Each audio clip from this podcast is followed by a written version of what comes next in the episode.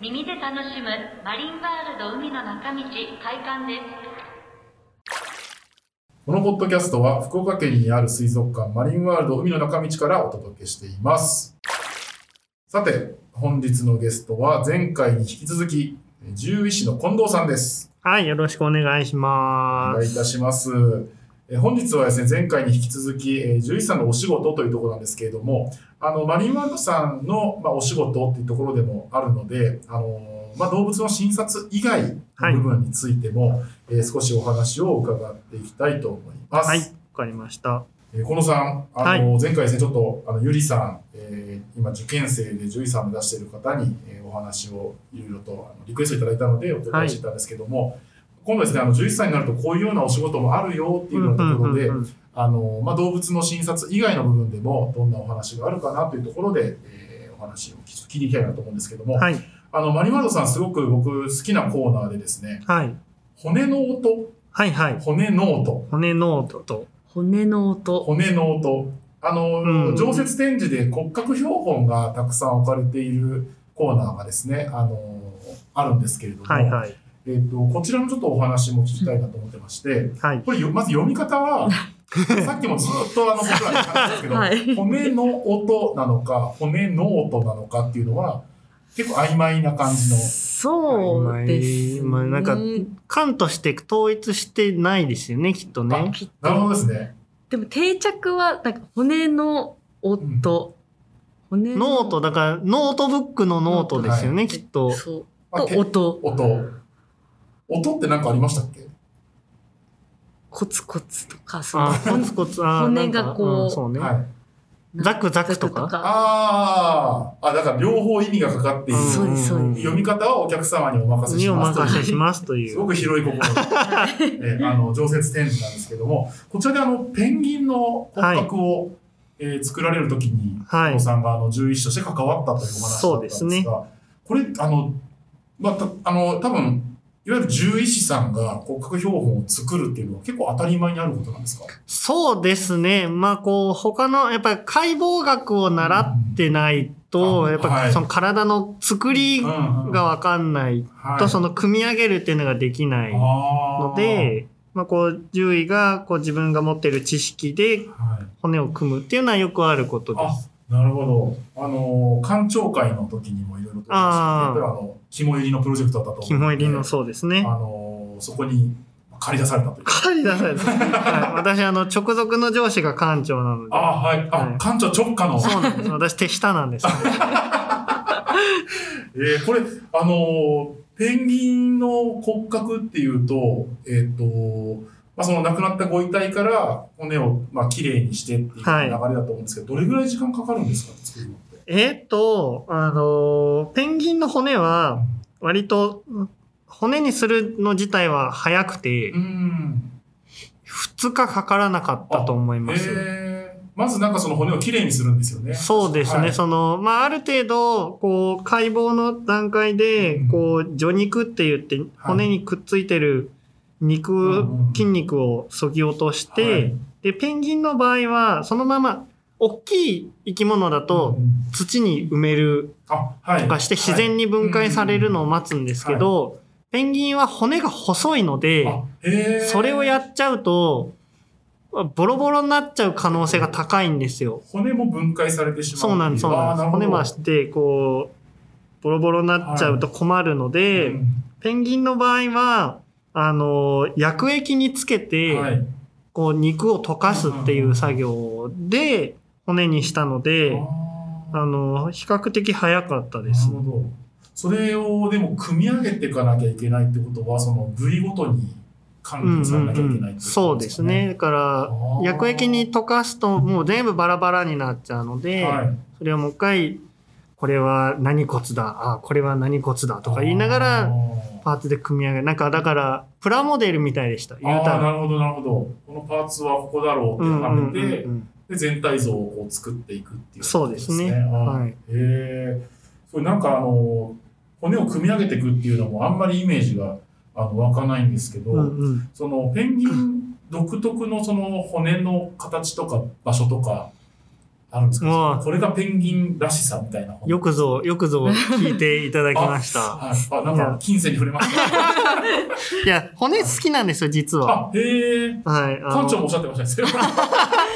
はいそう、いや、骨って本当に、あの、魅力的だと思ってて、うんこう、生き物の、なんていうんですかね、生きる術が詰まってるはい。んですよ、骨って。うんもうすごい、骨について語り出すと熱くなっちゃうんですけど。骨い。いや、僕が一番好きなのはゴリラのうん骨、頭の骨なんですけど、はいゴリラの頭の骨って骨のこの、なんていうんですかね、頭のてっぺんのとこに、頭頂部頭頂部に、ウルトラマンみたいな板があるんですよ。なんかボコッとしてますよね。そうそうそうはいはいはい。あれって、なん、意味、最初、何これウルトラマンじゃんと思ったんですけど、うん。あれは、こう、顎の骨、うん。あ、違う違う、顎の筋肉がくっつく板なんですって。だから、それでこう、筋肉がそれだけ分厚い、で、噛む力が強い。あからこの、その大きい筋肉がくっつくための表面積を骨が増やさないといけなくって、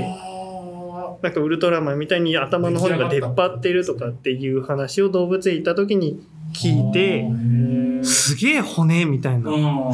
骨の目覚めがそこそう、骨の目め覚めがそこにあって。で、ペンギンに戻ると、はい。ペンギンもちょっと面白いところがあって、肋骨、あそのあばら骨ですね、はい。いわゆる。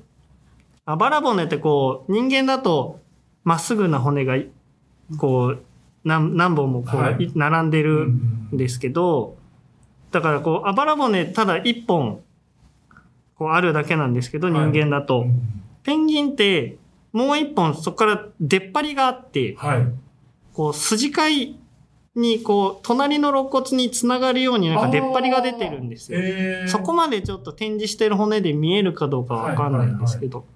で、その出っ張りが甲状突起っていうんですけど、うんその甲状突起はこう潜水する鳥類、そのペンギンとかに特に発達してて、それはこう水圧、潜った時に水圧で胸が潰されないように、そういう筋飼いがあって肋骨その胸周りの、こう、堅牢さをそこで作り出してるっていう。肺が潰れないように。そうそう割と深く潜るっていうことはそこでわかる、。そうですね。そうそうう。だからなんか恐竜の研究者とかはそういうこの出てきた恐竜の骨の形を見て、現代の生き物と比べて、ああこういう骨の形っていうことは、今の生き物のこれに似てるから、こういう動きをしてたんだろうとかっていうのはなんか推定していくらしいんですけなるど、ほど。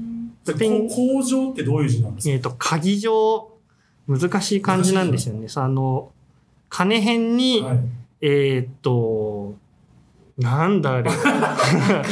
句 読点の、句読点の句、春、春みたいなはいはいはいはい。の中が口。はい。で、状態の状。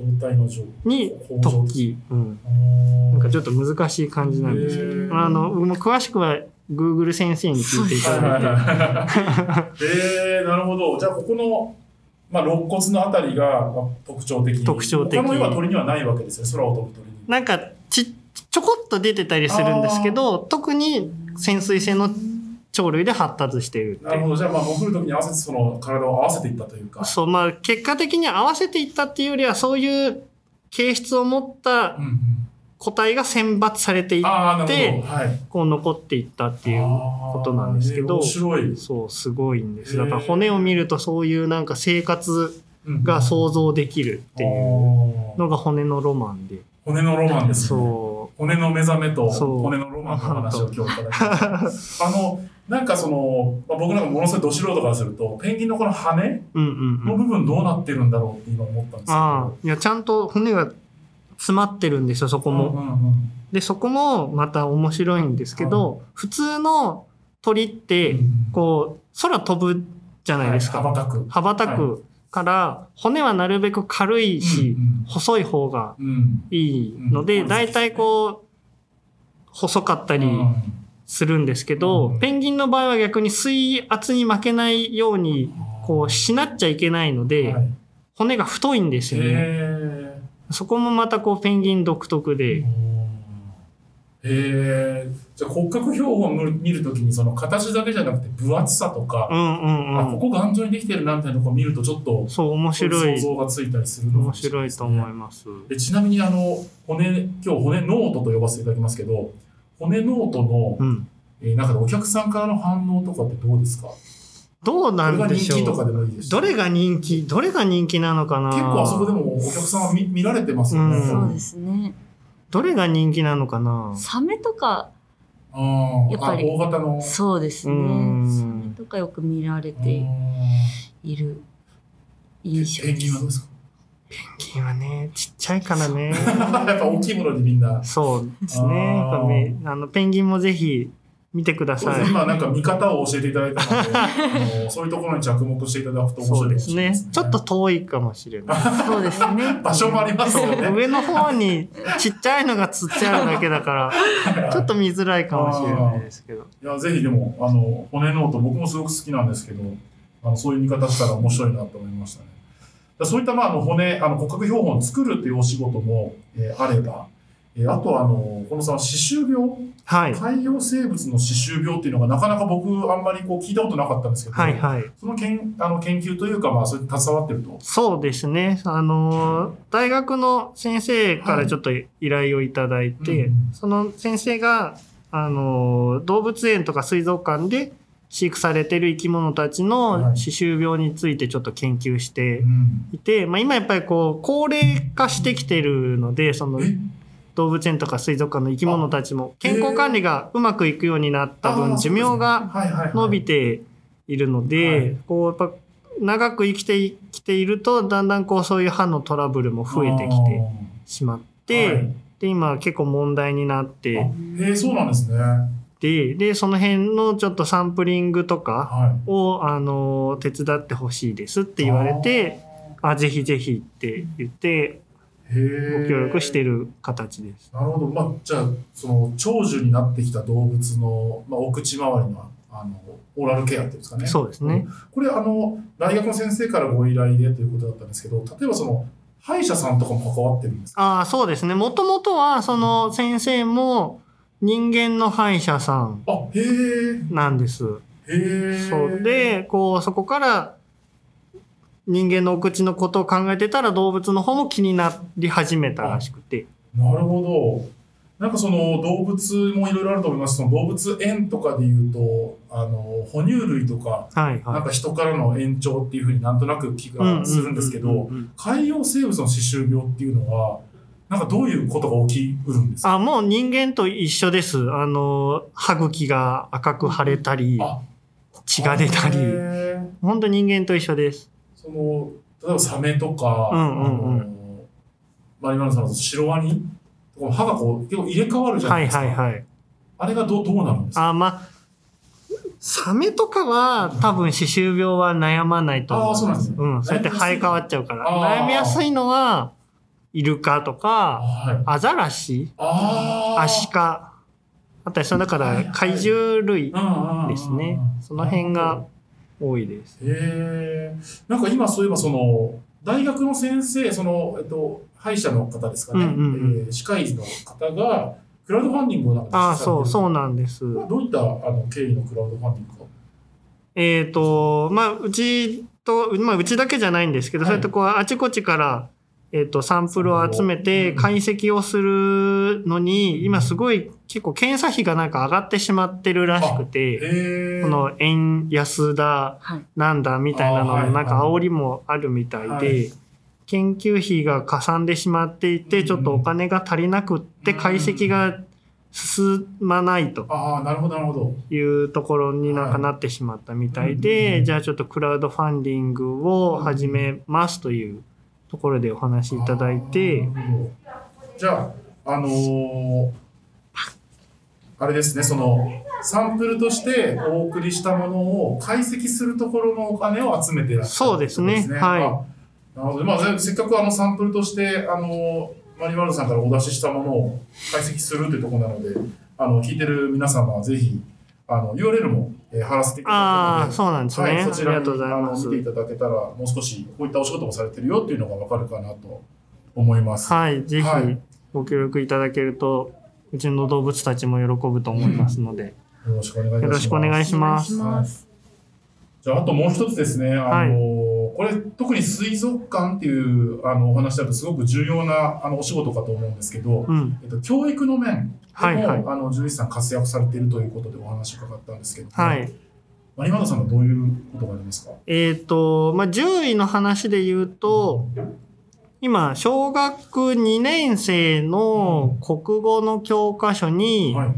動物園の獣医さんっていうなんか単元がはい。あるみたいで、で、こう、それを学んだ時に、うん。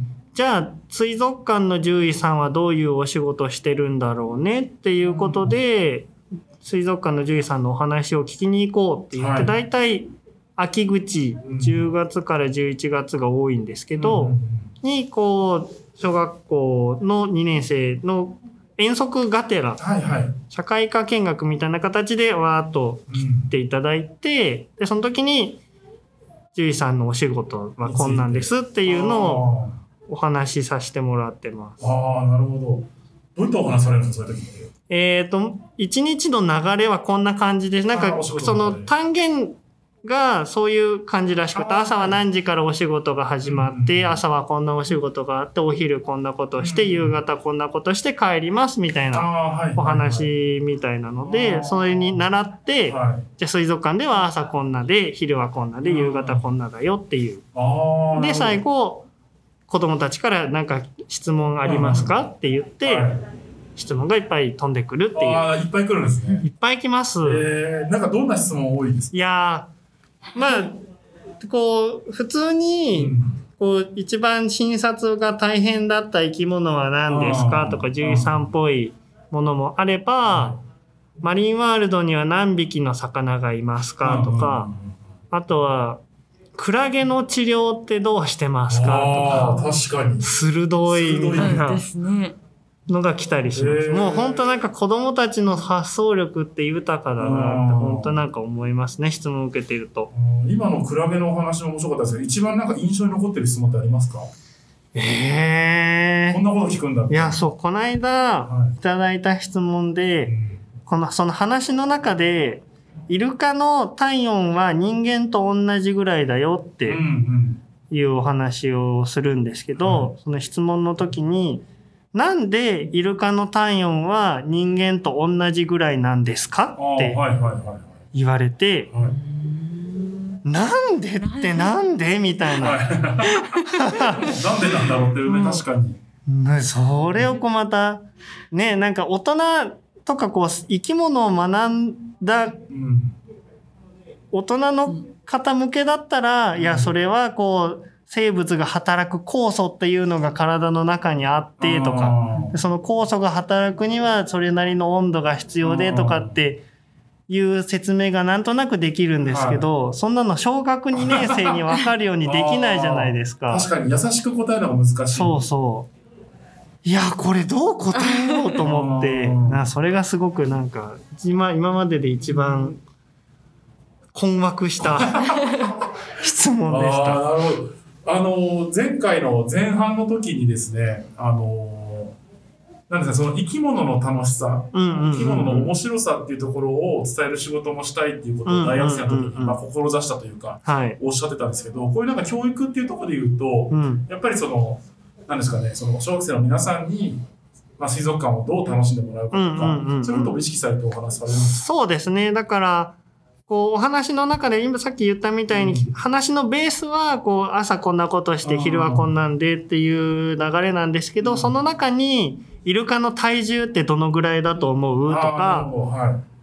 こうそういうこう生き物に関しての話をちょこちょこ織り交ぜていくことで、なんか子供たちのイマジネーションをこう、あかき立てたりとか、生き物見たときに、え、これ300キロあるんだよとかっていう話がなんかできれば、あす回回っていく中でもなんか楽しんでもらえるかなと思いながらお象に残るで話しししてょうしね。ます。うんうんうん。あの小学生だと多分帰ってからこうなんかまとめますよね。あ、そうですね。はいそうそう。そういうの見見たことってありますか？あの、お、お礼のお手紙とかもたまにいただいてはい、そういうのの中に、こう、こんなことを知れて面白かったですとかいうのコメントもらったりするとすごくなんあか、ーあ、よかったってあなりますね。ーすごいなんか充実したその瞬間みたいなとうん。ね。やっぱ子供たちからのお手紙ってすごい嬉しいです。自分も今4歳の子供がいるんですけど、なんかこう、子供ってどうしてあんな大人の心を動かすんでしょうね。うんですね。ねえ、本当にグッときますよね。グッときますいね。やすごくだからあのやりがいのあるあのお仕事だと思うんですけど、うんうんあの逆に大変だったことってありますか？大変だったことも大変だったことなんですか？って言われたら 大変なことだらけですけど。日常が大変っていう。うん。今結構晴れの話が多かったかもしれないですけど。うんうんうんうんいや、だって、何言ってまずこう、調子悪いのどこですかって生き物たちに聞けないっていう時点そうで、すよねなんだこの仕事はって話ですよね。和田さんもおっしゃってましたけど、やっぱ観察。を普段するっていうところから、まあ一番大事なお仕事そうですね。はいはい。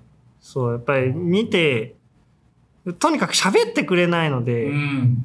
こうこの間あの薬学部のはい。学生さんが来た時に、あはいあの、ぜひ製薬会社に就職して翻訳こんにゃくを開発してほしいって製薬会社のお仕事なんおですね願いしたんですけど、はいや、そう、とにかく喋ってくれないので、もうやっぱり自分でこう、なんか調子悪そうとか、うんどこが痛そうとかっていうのを、まあ、それでこう、獣医じゃなくて飼育員さんもそうですけど、はいそういうところを見てやっぱり見抜いていかないとうんいけないので、そこはやっぱり大変ですね。すごい日日頃からその神経尖らせるというか、うんうんうん。中止するっていうところが一番うん。大変ってところですかね。そうですね。るほど。いや、なんかあのいろいろ、なんですかね、まあ、診察以外の部分で、えっ、と、お仕事どんなことされてるのかっていうのが今日テーマでしたけども、はい。あのまあ、骨を、骨のロマンについて語っていただいたり、まあ、ペンギンを組み立てたりっていう話もありましたし、あとその、えっ、と、今その海洋生物、歯周病が、はいはい。あの一つの大きな問題になっているっていうのも、やっぱりあの僕は知らないうことん。で、あのそれの理由としては、高齢化。高齢化まあ、長寿命化。長寿命化うんそうですね。あの結構前、なんですかね、と比べてどれぐらい伸びてるんですかね？どれぐらい伸びてんでしょうね。どれぐらい伸びてるって言ったらわかんないけど。まあでも、どうなんでしょうね。私も言うてこの業界入ってそんなに長いわけじゃないから、うん昔はこうだったよって言えるほどの経験はないんですけまあそうですど。よね。歯周病が出てくるぐらい、その長生きしして飼育ができる環境になったし、うんっていうことですよね。うん元気ですになれる。ね。うん、とか、あとやっぱりそこを見抜けるようになってきたっていうところもあると思います。なんか痛そうにしたりするんですか？まあ、こう歯が痛いとやっぱり餌を食べづらいああ、はい。くなるので、まあ、うちでそこまでなったことはないんですけど、うんまあ、多分痛みが出ると食欲がちょっと落ちたりとかはすると思いうんます。ぱり時代によってそういうなんかその、うん、問題視されるような病気の対策っていうのも研究そうですね。機関と一緒にやりながらこう解決していくっていうこともあると。うんうん。あとはその教育の面で、えー獣医さんのお仕事っていうものを、まあ、お子さんとかに話したりとか、うん。そういったお仕事もあるということで、結構はい本当に多岐にわたって、そうですね。いろいろ。うん、い医学っていうところではまた別の医学を生かしてされるお仕事うん。もたくさんあるというですね。はい。面白くお仕事させてもらってます。だから私がうんマリンワールドに入る前は、普通にワンちゃん猫ちゃんの病院で働いてたんですよ。ああ、そうなんですね。はい。うん、でまあだからその時は本当に一日診察してうんおしまいだったんですけど、うんまあ、こう水族館に入ってからそうやってこういろんなお仕事させてもらうようにうんなってだいぶこう仕事の幅は広がったなという、ああ、それなんか特徴かもしれないそうですね獣医師の。うん、ありがとうございます。なんかそうです。じゃあ、あの、最後にはいお話伺いたいなと思うんですけど、あの、こういったいろんなお仕事を通してっていうのもあるんですけど、あの、前回のお話でカラスの研究されてた。はいはいなんかこの時に研究されて、まあ、あの、この研究って誰かにやりなさいではなくて、自分からやっぱり興味を持って、うんうんあの、一つ仮説を作って、見えてる世界が違うんじゃないか。うんそこからいろいろと研究されたと思うんですけど、はいそれが今生きてることっていうのは何かありますか？生きてること、生きてること、そうですね。まあやっぱ、いろんな生き物に、こうんう、興味を持って、はい。えーいく。うんうん。で、そこをやっぱり突き詰めるっていうのは、まあ、こう、その、なんだ、大学受験の勉強の時からもまあそうですけど、うん。こう、突き詰めていくっていうのはやっぱり一つ共通してる。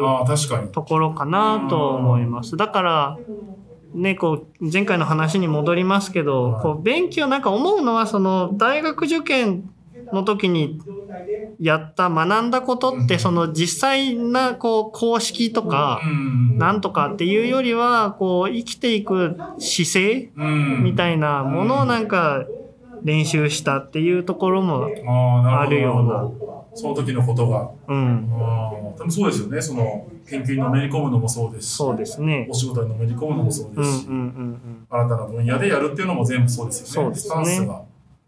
すごい、なんか、はい。いいお話を聞けて、本当に、あの、綺麗にまとめてくださったので ありがとうございまうん。いえす。いえ。はい。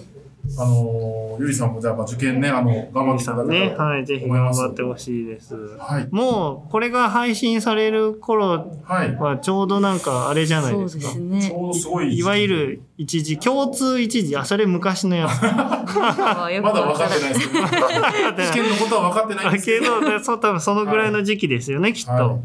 ぜひ頑張ってください。こんなの聞いてる余裕があるかどうかちょっとわかりませんけど。受験があの無事終わったら、マリマノさんにもあの遊びに来ていたうん、だけたら。ぜひぜひ、気晴ら、はい気晴らし大事ですね。そうですね。はそはい。いただけたらと思います。う。はい。ありがとうございますあり。がとうございました。そろそろお別れの時間がやってきたようです。えー今回お話ししてくれたのは、獣医師の近藤さんでした。近藤さん、ありがとうございました。はい、ありがとうございました。また一つ海の生き物について詳しくなれましたね。次回もまたマリンワールド海の中道にまつわるいろんな情報をお届けしたいと思います。えー告知をじゃあ宮園さんお願いできますか？はい。教えてマリンでは皆さんからのお便りをお待ちしております。はい。ホームページにて募集していますので、もう全然あの、かしこまった感じとか、はいもうそんなんじゃなくていいので、ざっくばらんなお便りお待ちしております。はい、お待ちしております。本当あの感想とかでもいいですし、この回のここ面白かったとか、あのいただけるとすごく励みになります。はい。それではまた教えてマリンワールドでした。ま